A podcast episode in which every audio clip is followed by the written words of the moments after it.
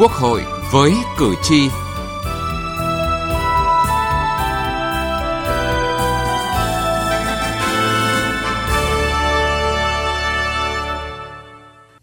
Quan hệ song phương bền chặt chỉ có thể được xây dựng trên nền tảng quan hệ sâu sắc giữa nhân dân hai bên. Do đó, là những người đại biểu của nhân dân, nghị viện hai nước là cầu nối quan trọng kết nối mục tiêu phát triển của hai quốc gia và nguyện vọng tăng cường hữu nghị giữa nhân dân hai nước của chúng ta. Uh,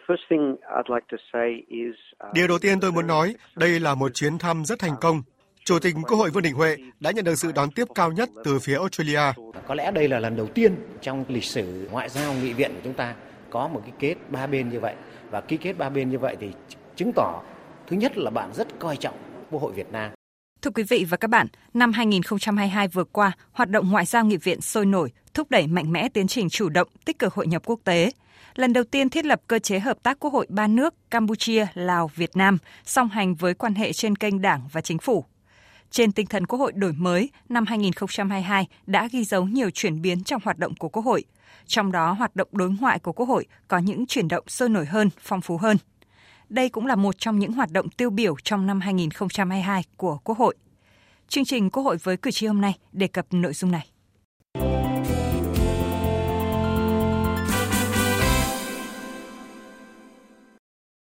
Thưa quý vị và các bạn, ngay khi dịch bệnh được kiểm soát, nhiều hoạt động đối ngoại quan trọng của Quốc hội diễn ra sôi động, góp phần thúc đẩy ngoại giao nghị viện của Quốc hội ngày càng được mở rộng và đi vào chiều sâu, góp phần triển khai các chính sách phục hồi và phát triển kinh tế xã hội, tạo dựng môi trường hòa bình ở khu vực, mở rộng hội nhập quốc tế trong bối cảnh mới.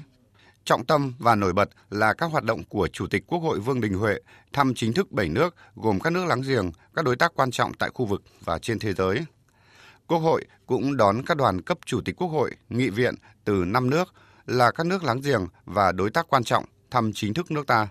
Năm 2022, hoạt động đối ngoại đa phương của Quốc hội được triển khai hiệu quả tại các tổ chức nghị viện khu vực và quốc tế. Đặc biệt, Chủ tịch Quốc hội Vương Đình Huệ đã dẫn đầu đoàn đại biểu Quốc hội Việt Nam tham dự Đại hội đồng Liên nghị viện Hiệp hội các quốc gia Đông Nam Á lần thứ 43, IPA 43 tại Phnom Penh, Campuchia. Sau 2 năm, Đại hội đồng phải tổ chức trực tuyến do đại dịch. Đáng chú ý, tại đây, lần đầu tiên Chủ tịch Quốc hội Việt Nam cùng Chủ tịch Quốc hội Campuchia và Chủ tịch Quốc hội Lào ký tuyên bố chung thiết lập cơ chế hội nghị cấp cao Quốc hội ba nước Campuchia, Lào, Việt Nam và thông qua quy trình thủ tục của hội nghị, trao đổi về các biện pháp thúc đẩy hợp tác và phối hợp cùng nhau giám sát việc thực hiện các chương trình hợp tác của chính phủ ba nước đi vào chiều sâu, ngày càng hiệu quả, thiết thực và bền vững. Từ nghị trường đến cuộc sống Thưa quý vị và các bạn, có thể thấy cuối năm 2022, hoạt động đối ngoại Quốc hội sôi nổi phong phú khi Chủ tịch Quốc hội Vương Đình Huệ và đoàn đại biểu cấp cao Quốc hội Việt Nam tham dự Đại hội đồng Liên nghị viện các quốc gia Đông Nam Á lần thứ 43, IPA 43 tại Phnom Penh, Campuchia, thăm chính thức Vương quốc Campuchia và Philippines, thăm chính thức Australia, New Zealand. Sự kiện ngoại giao nghị viện tiêu biểu là bên lề Đại hội đồng IPA 43 tại Campuchia – Chủ tịch Quốc hội Việt Nam cùng Chủ tịch Quốc hội Campuchia và Chủ tịch Quốc hội Lào ký tuyên bố chung thiết lập cơ chế hội nghị cấp cao Quốc hội ba nước Campuchia, Lào, Việt Nam. Thông qua quy trình thủ tục của hội nghị, trao đổi về các biện pháp thúc đẩy hợp tác và phối hợp cùng nhau giám sát việc thực hiện các chương trình hợp tác của chính phủ ba nước đi vào chiều sâu, ngày càng hiệu quả, thiết thực và bền vững. Bà Tôn Nữ Thị Ninh, nguyên Phó chủ nhiệm Ủy ban Đối ngoại Quốc hội cho rằng, trong bối cảnh mới của thế giới và khu vực, đây là sự nối tiếp và nâng tầm mối quan hệ truyền thống. Nó nói lên một cái sự nối tiếp truyền thống và củng cố. Thực sự ba nước phối hợp chặt chẽ với nhau về đối ngoại, về ngoại giao không phải là chuyện mới. Nhưng trong bối cảnh mới của thế giới và khu vực, chúng ta càng khẳng định một cái ờ, bất di bất dịch là ưu tiên đối tượng truyền thống, rồi láng giềng, rồi khu vực. Thời trước thì chủ yếu là uh, các chính phủ các chính quyền gặp nhau. Còn bây giờ cả các quốc hội. Thế thì như vậy tôi thấy nên tiếp tục phát huy cái khái niệm là ngoại giao kênh 1,5 ngoại giao kênh 1 là của uh, chính quyền uh, của nhà nước. Ngoại giao kênh 2 là của các tổ chức ngoài nhà nước. Và ở giữa tôi gọi là của ngoại giao nghị viện thì rõ ràng với hoạt động của chủ tịch uh, quốc hội ta thì tôi thấy là cũng rất là nổi bật uh, không kém những cái kênh của nhà nước và cái đó là cũng nói lên một cái khía cạnh của dân chủ hóa tục ở Việt Nam. Cùng quan điểm này, nguyên Phó chủ nhiệm Ủy ban Đối ngoại của Quốc hội Ngô Quang Xuân cho rằng Tôi nghĩ là cái cơ chế của lãnh đạo cấp cao của ba nhà lãnh đạo lập pháp của ba quốc hội ấy, nó sẽ là dịp rất là cơ bản để là à, nhìn nhận lại cái hợp tác tổng thể của ba quốc gia. Và đây rõ ràng là một cái kênh rất là quan trọng để hỗ trợ uh, nó đi song hành và đồng thời là hỗ trợ cho cái kênh quan hệ giữa uh, các cái đảng cầm quyền giữa ba quốc gia cũng như là đặc biệt là ba cơ chế của ba chính phủ uh, rồi các cơ quan mà chúng ta thấy là trên mọi lĩnh vực cái, cái lợi ích kinh tế lợi ích chính trị lợi ích xã hội rất nhiều lợi ích Năm 2022, kết quả các chuyến thăm đã mang lại những thành công ngoài mong đợi. Bên cạnh các thỏa thuận hợp tác nghị viện là những trao đổi thỏa thuận hợp tác thúc đẩy giao lưu kinh tế, thương mại, đầu tư, giáo dục, văn hóa, tạo điều kiện để doanh nghiệp hai bên tiếp cận thị trường của nhau, tận dụng những ưu đãi của các hiệp định thương mại tự do song phương, đa phương, qua đó góp phần vào phát triển kinh tế xã hội của mỗi nước. Đơn cử như trong khuôn khổ chuyến thăm Australia và New Zealand là hai đối tác quan trọng của Việt Nam ở khu vực Nam Thái Bình Dương. Chủ tịch Quốc hội Vương Đình Huệ đã dự hai diễn đàn về hợp tác kinh tế, thương mại, đầu tư, hai diễn đàn về hợp tác giáo dục và chứng kiến lễ ký 22 biên bản ghi nhớ giữa các cơ sở giáo dục và đào tạo của hai nước. Đại sứ Australia tại Việt Nam Andrew Gonlezinowski bày tỏ ấn tượng với người đứng đầu Quốc hội Việt Nam. Điều đầu tiên tôi muốn nói, đây là một chuyến thăm rất thành công. Chủ tịch Quốc hội Vương Đình Huệ đã nhận được sự đón tiếp cao nhất từ phía Australia. Ông đã gặp toàn quyền Australia, Thủ tướng Australia, Phó Thủ tướng, Bộ trưởng Bộ Quốc phòng, Bộ trưởng Bộ Ngoại giao, Bộ trưởng Bộ Giáo dục. Nói về quan hệ giữa hai nước Việt Nam Australia, Chủ tịch Quốc hội Vương Đình Huệ khẳng định Quan hệ song phương bền chặt chỉ có thể được xây dựng trên nền tảng quan hệ sâu sắc giữa nhân dân hai bên. Do đó, là những người đại biểu của nhân dân. Nghị viện hai nước là cầu nối quan trọng kết nối mục tiêu phát triển của hai quốc gia và nguyện vọng tăng cường hữu nghị giữa nhân dân hai nước của chúng ta. Sau 50 năm, các thế hệ lãnh đạo và nhân dân hai nước đã cùng nhau vượt qua một chặng đường dài để đưa quan hệ hai nước phát triển đến một tầm mức mà ở thời điểm thành lập không một ai dù là người lạc quan nhất có thể hình dung ra được. Tổng thư ký chủ nhiệm văn phòng Quốc hội Bùi Văn Cường cho rằng Tôi đánh giá rất cao cái việc mà chúng ta đã ký kết giữa Chủ tịch Quốc hội Vương Đình Huệ với Chủ tịch Thượng viện và Chủ tịch Hạ viện của bạn. Có lẽ đây là lần đầu tiên trong lịch sử ngoại giao nghị viện của chúng ta có một cái kết ba bên như vậy. Và ký kết ba bên như vậy thì chứng tỏ, thứ nhất là bạn rất coi trọng Quốc hội Việt Nam và Chủ tịch Vương Đình Huệ. Thứ hai là khi ký kết ba bên như vậy thì cùng thúc đẩy cả Thượng viện và Hạ viện quan hệ với Quốc hội Việt Nam và như vậy sẽ đẩy cái quan hệ đối tác chiến lược của chúng ta lên một tầm cao mới. Nếu như mục tiêu chính trong hoạt động đối ngoại năm 2021 là ngoại giao vaccine, thì năm 2022, trọng tâm của công tác đối ngoại là hỗ trợ công tác phục hồi và phát triển kinh tế xã hội của đất nước. Trong tổng thể đó, công tác đối ngoại Quốc hội đã tập trung đẩy mạnh và triển khai một cách toàn diện sâu rộng từ các hoạt động của lãnh đạo Quốc hội, Hội đồng dân tộc, các ủy ban của Quốc hội,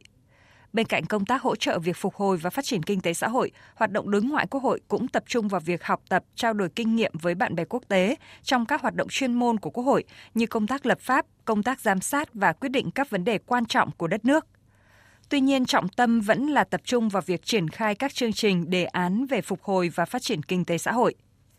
Trong năm 2022, các hoạt động của lãnh đạo Quốc hội, đặc biệt là Chủ tịch Quốc hội Vương Đình Huệ đã tập trung vào việc thúc đẩy phát triển kinh tế, trong các chuyến công tác, nội hàm kinh tế cũng rất được chú trọng. Chủ tịch Quốc hội Vương Đình Huệ cũng tham dự nhiều diễn đàn thương mại đầu tư cũng như hợp tác kinh tế với các nước trong các chuyến thăm của mình. Giám đốc điều hành Hiệp hội châu Á Philip Ivanov cho rằng Tôi nghĩ rằng sẽ có rất nhiều cơ hội mở ra sau diễn đàn này, thậm chí là cơ hội chúng ta có thể thấy ngay tại diễn đàn. Đó là việc Chủ tịch Quốc hội Vương Đình Huệ gặp mặt đại diện các doanh nghiệp lớn của Australia đang hoạt động tại Việt Nam và trao đổi về cơ hội hợp tác. Ngoài ra, chúng tôi thấy hai nước có tiềm năng hợp tác rất lớn trong lĩnh vực nông nghiệp, công nghệ và quốc phòng. Tôi rất tin tưởng vào những cơ hội mới trong tương lai sau chuyến thăm này của Chủ tịch Quốc hội Vương Đình Huệ. Bên cạnh đó, Chủ tịch Quốc hội Vương Đình Huệ cũng tham dự rất nhiều diễn đàn về hợp tác giáo dục. Đây là một thế mạnh của các nước đến thăm trong năm vừa qua. Đây cũng là một trong ba đột phá chiến lược về đào tạo nguồn nhân lực mà Đại hội Đảng toàn quốc lần thứ 13 đề ra, được Chủ tịch Quốc hội cũng như các đồng chí lãnh đạo Quốc hội quan tâm, thúc đẩy.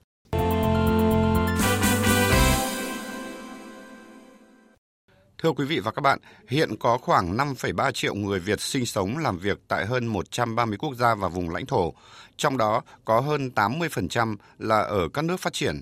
Vị thế và uy tín của cộng đồng người Việt Nam trong xã hội sở tại ngày càng được nâng cao. Đồng bào Việt Nam ở nước ngoài ngày càng trở thành nguồn lực quan trọng đóng góp cho sự phát triển của đất nước cả về nguồn lực kinh tế, tri thức và nguồn lực mềm, xây dựng thương hiệu quốc gia là cầu nối quan hệ giữa Việt Nam và các nước.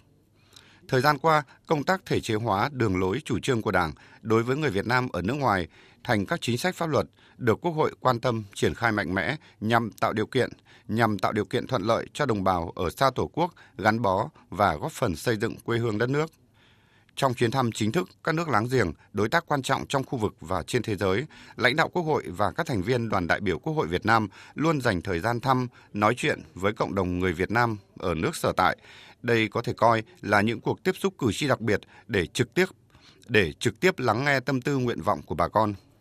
Ngay từ đầu nhiệm kỳ khóa 15, Ủy ban Đối ngoại của Quốc hội đã thành lập tiểu ban công tác người Việt Nam ở nước ngoài với nhiệm vụ nghiên cứu, đề xuất giúp Ủy ban Đối ngoại, thường trực Ủy ban Đối ngoại về công tác bảo hộ công dân, công tác quốc tịch, hộ tịch, cư trú, nhà ở, lao động, học tập, đầu tư và các lĩnh vực khác có liên quan đến người Việt Nam ở nước ngoài. Các nội dung liên quan đến chính sách pháp luật, thi hành pháp luật liên quan đến công tác người Việt Nam ở nước ngoài.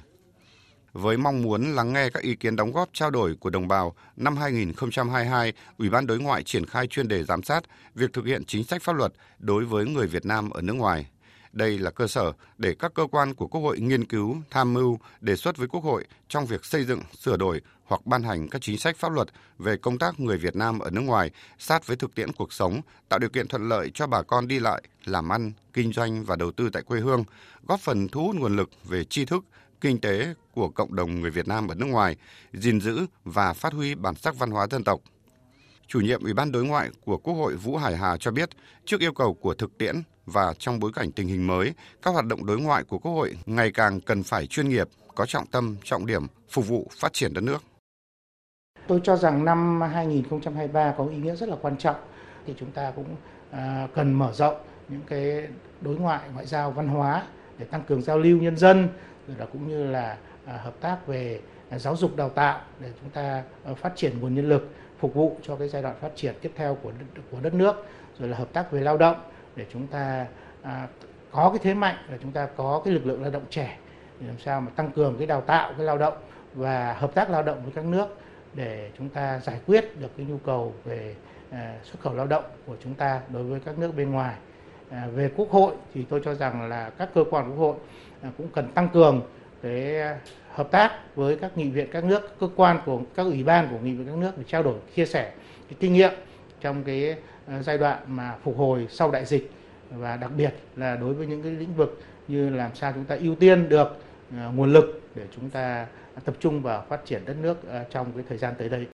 Có thể nói các hoạt động đối ngoại của Quốc hội trong năm 2022 đã rất thành công, tạo đà để năm 2023, năm bản lề thực hiện nghị quyết Đại hội 13 của Đảng và các chương trình hoạt động của Quốc hội, công tác đối ngoại Quốc hội tiếp tục phát huy những thế mạnh và đặc trưng riêng có, thiết thực phục vụ sự phát triển của đất nước. Đến đây chúng tôi xin kết thúc chương trình Quốc hội với cử tri hôm nay. Chương trình do biên tập viên Thu Huyền biên soạn. Cảm ơn quý vị và các bạn đã quan tâm theo dõi.